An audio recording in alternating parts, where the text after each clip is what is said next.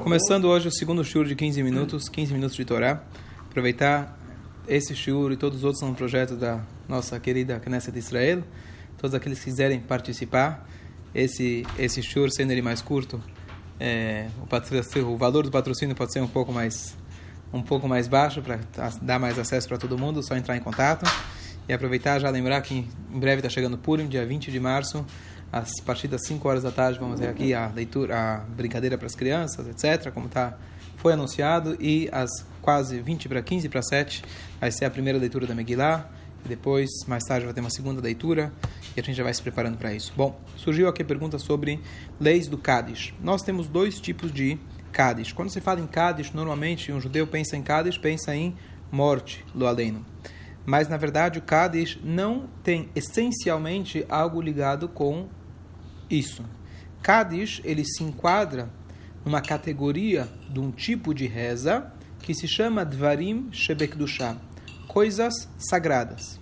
O que são essas coisas sagradas? Então, nós temos a Tfilá, vários trechos da Tfilá, mas existem trechos que eles são de outra naipe, de outro nível. E esses níveis e esses e esses trechos só podem ser feitos quando tem, quando tem minyan.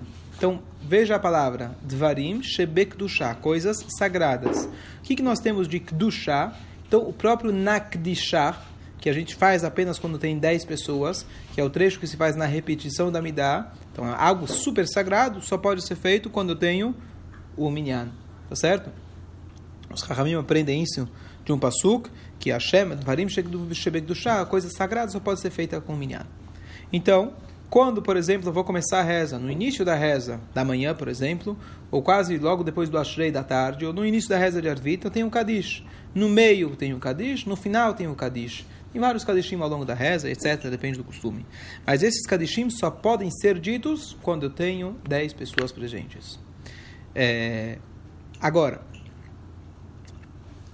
o Kadish na verdade, relacionado com o luto. Então tem uma história famosa que Rabi Akiva ele tinha visto uma pessoa, né, uma alma de alguém que estava sofrendo muito, e através do Kadish que foi falado, em mérito daquela pessoa, então aquela alma pôde se elevar. E essa é, na verdade, a fonte de se fazer o Kadish em memória, em lembrança da, da pessoa falecida. Nós sabemos que durante o primeiro ano a pessoa está sendo julgada, existe uma regra de que, lo além, Deus nos livre de maneira geral, uma alma ela pode ficar no purgatório durante 12 meses, é o prazo máximo. Então, por isso se costuma, conforme o costume que Ashkenazi se faz, o Kaddish, que é uma forma de elevar a alma, é, por 11 meses, para a gente não presumir de que ele ficou lá o prazo máximo. Ou, conforme o costume que a Sefaradi, você faz 11 meses, separa por uma semana, para dar esse break, e depois você volta por mais três semanas, para fazer essa diferenciação. Mas a ideia é que através do Kaddish você consegue elevar a alma do enlutado. A pessoa, enquanto está viva, ela pode e deve fazer muitas mitzvot e ela vai se elevando através disso, vai ganhando méritos, etc. Depois que ela falece, não tem mais contato com o corpo, não tem mais como fazer a vontade de Hashem. Mas os seus descendentes, através de fazer o Kaddish, eles podem elevar e mudar, inclusive, o julgamento lá em cima. É importante lembrar de que o Kaddish, Baruch Hashem, né? digo principalmente para muitos Ashkenazim que infelizmente só vêm na sinagoga em momentos como esse. E, e Baruch Hashem eu digo porque às vezes é uma oportunidade para a pessoa, muitos começaram assim e conheceram a Torá a fundo e etc. E começaram a frequentar etc. Mas além do Kaddish, e muito mais importante do que o Kaddish, sem menosprezar o Kaddish, mas são, na verdade, as nossas práticas de mitzvot ao longo desse ano principalmente que não basta só dizer o Kaddish, mas você tem que demonstrar no, no, no, na sua conduta, no dia a dia, de Torá, de mitzvot, honrando a memória do seu pai, da sua mãe, doente, etc., através de você seguir a Torá mais afinco, dando prioridade para o espiritual, porque justamente nesses momentos a gente reconhece de que a matéria ela é passageira. Então a gente que está aqui presos na matéria, a gente usa a matéria e transforma ela em espírito. Essa é a melhor maneira da gente é, honrar e elevar a alma do ente querido. Mitzvot, tzedakah, tefillah e assim por diante. Agora, algumas regras em relação ao Kadish. Então, o Kadish, primeira coisa, observa muita gente que eles veem, primeira coisa, tem que ser falada, pronunciar as palavras direito. São palavras precisas, exatas. Existe um número de palavras exatas do Kadish, com valores numéricos, cada um com seu simbolismo. Então, precisa saber ler o Kadish perfeitamente. Eu, lá além, longe de nós, mas quando chega aqui uma família que precisa pronunciar, pronunciar o Kadish, eu tento ficar perto e o ideal, na verdade, é dar uma lição de casa para a pessoa pegar, se precisar, no transliterado, treinar para falar ele direitinho. Tá certo? Regra número um. Regra número dois, o Kadish, quem está lendo o Kadish, fala ele de pé. E ele fala com os pés juntos. Tem dois tipos de Kadish, Kadish assim, assim chamado Kadish grande e o Kadish pequeno. Alguém me comentou recentemente, só depois de muitos anos frequentar a sinagoga, eu entendi que estava falando Kadish grande e Kadish pequeno. Eu achava que era em hebraico que estava falando alguma coisa. Kadish grande, ele achava que era um, né, uma mantra em hebraico que eu falava. Tá certo? Ele não se tocava, que é o Kadish grande e o Kadish pequeno. Mas na verdade nós temos três tipos de Kadish. Três. O Kadish pequeno quem está familiarizado, na verdade, ele vai direto para o Yehesh Lamarabá, que é um Kadish que é o menor de todos, e ele é chamado Kadish dos enlutados. Então só falam os enlutados. Hã? Kadish Yatom. Depois eu tenho o Kadish Titkabel, que tá, Kadish Titkabel significa que tem uma frase a mais, que é o Titkabel, que só fala o Hazan em determinados momentos da reza. E eu tenho o terceiro tipo de Kadish, que é o chamado Kadish Derabanan, o Kadish dos sábios. Por que, que é Derabanan? Porque nele tem um acréscimo que a gente fala Israel, Derabanan, que é um pedido para Hashem em prol dos para dar trazer é, brachá, proteção, etc., para os estudiosos sábios da Torá. Então, se aproveita esse momento de Kadish, de elevação, para pedir, para pedir é, essa brachá especial. E ele é dito em alguns momentos. Normalmente, depois de um estudo, tá certo? Às vezes você faz um shiur, então você vai fazer sempre um, um Kadish. Um Kadish tem um notado, o que, que ele vai fazer? Um Kadish ligado com os sábios, porque estava estudando Torá.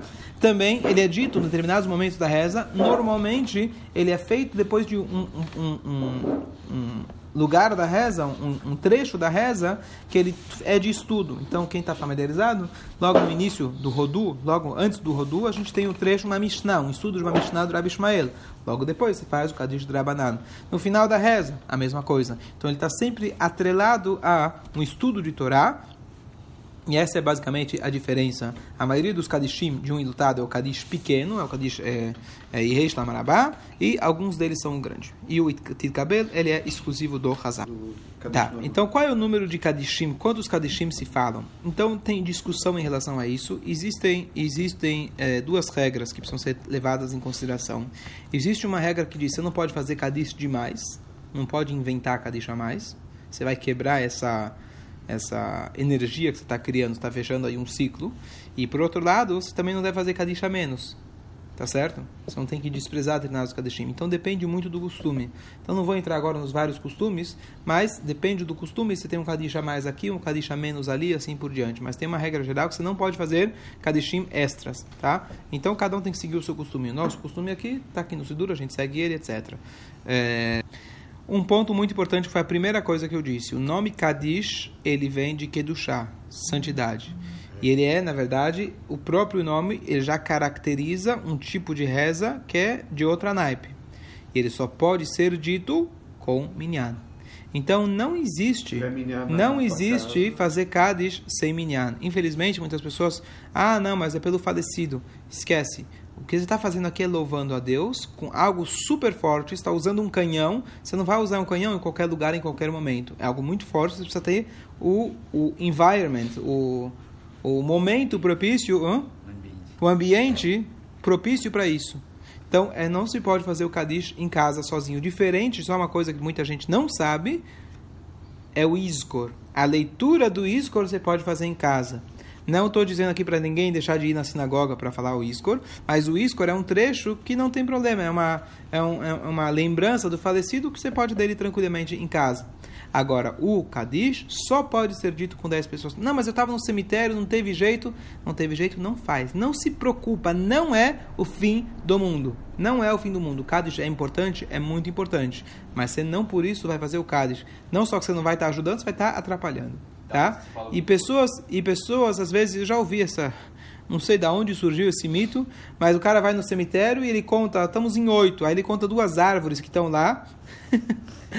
e, ele, e ele fala que temos miniado com as. Eu não sei de onde surgiu esse mito, isso aqui é tudo invenção, porque a pessoa quer quer que quer fazer o Cádiz. Então, se a gente entende Melhor que o Cádiz é a maneira de você louvar a Deus, é para Deus está fazendo, não pelo seu sentimento. Não, mas eu me sinto bem. O judaísmo não é pelo se sentir bem. O judaísmo é fazer o que Hashem quer e fazer em prol do falecido. Então, você precisa ter o minyan. Rapidamente, quem fala o Kaddish, tá certo? Então, existe uma lista de prioridades. Eu não vou entrar agora nos detalhes, mas basicamente, o primeiro Kaddish do Além do Deus nos livre é, é pai e mãe, tá certo? Quando a gente fala de luto do Além, é, o luto completo de um ano é pai e mãe, tá certo?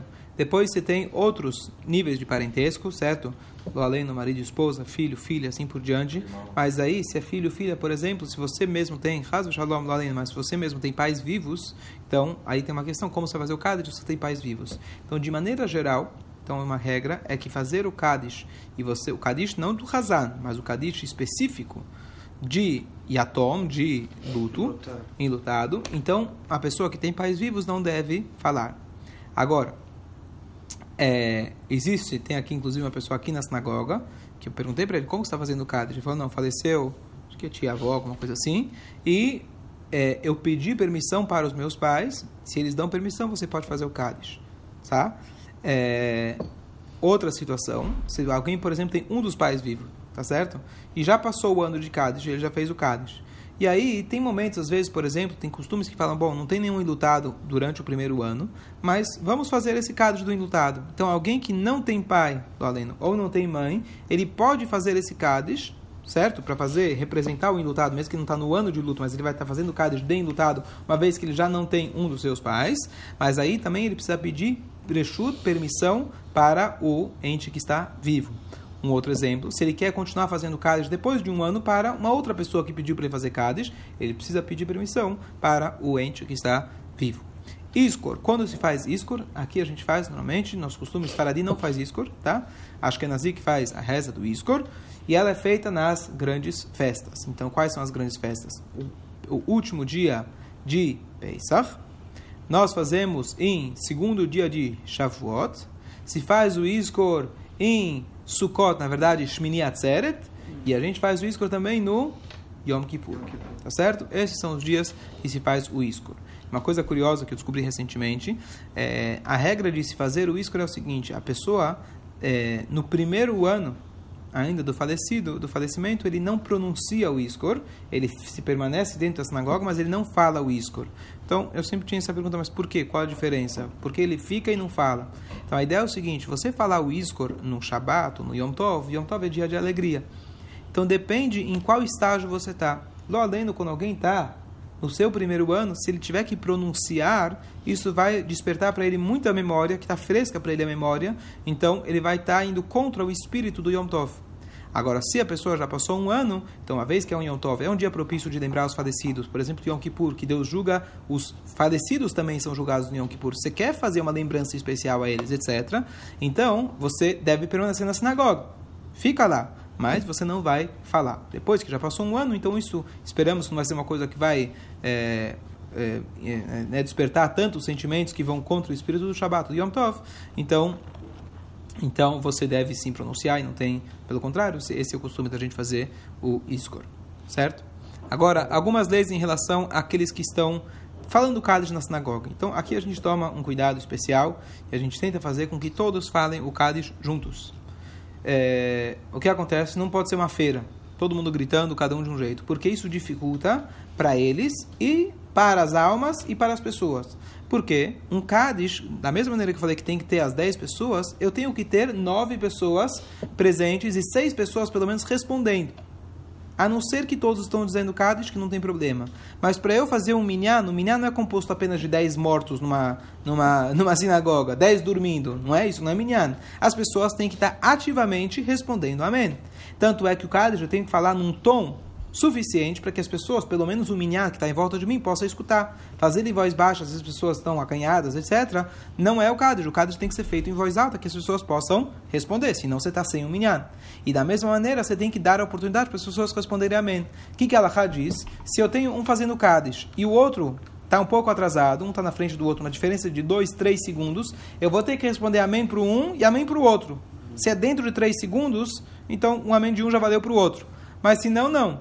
Então, o que, que, que, acontece? Se virar uma feira, ninguém vai conseguir responder amém direito e você não vai ter as nove pessoas respondendo adequadamente. Então, por isso, tem que se tomar cuidado para que todos falem no mesmo ritmo. Esse é o ideal. Falar em voz alta, fazer no mesmo ritmo para que as pessoas possam responder o amém. Agora tem uma coisa. É... O Kaddish, ele pertence, como eu falei antes, a uma categoria de Dvarim Shebek do Shah, e ele é falado em aramaico. Nós sabemos que o que é falado em aramaico, normalmente durante a reza, que ela foi toda composta no Lashon HaKodesh, no hebraico é, bíblico, é, na verdade, esse, a ideia do Kaddish é, e Brich Shemei, que a gente faz também quando depois que abre é, o Aron HaKodesh, etc., são rezas que são super, super poderosas. E a ideia disso é de que os anjos não entendem, não entendem o aramaico normalmente nossa reza ela é ela é feita na verdade os anjos são aqueles que transportam eles são o, né, o caminhão de carga que leva nossas filot para Hashem. Mas essas filot mas essas, é, mas essas filósofas que são aramaicas é como se fosse que eu digo, temos uma linha direta independente dos anjos. Então, cada realmente tem esse poder a mais. Alguém, uma pessoa que é, não tem filhos homens, então ele vai contratar alguém, ou alguém, algum outro parente próximo para fazer o Kadish, ou se não, como é muito comum, que a pessoa contrata alguém para fazer o Kadish. Esse, esse contrato deve ser pago, o ideal é tem que ser pago. E a gente tem aí tem grupos pessoas que fazem etc a gente manda para uma, uma, turma em Israel que eles fazem garantem o Cádiz e dessa maneira você está mesmo quem vai fazer o Cádiz às vezes também é bom para garantir caso você viaje etc perca um Cádiz então você vai ter sempre garantido um step alguém que vai fazer o Cádiz pelaquela pessoa. E só para concluir lembrando que o principal na verdade além do Cádiz é realmente a pessoa se conduzir sempre de maneira adequada é, cada vez melhorando mais na sua Torá, nas suas mitzvot, para poder honrar assim a alma do falecido.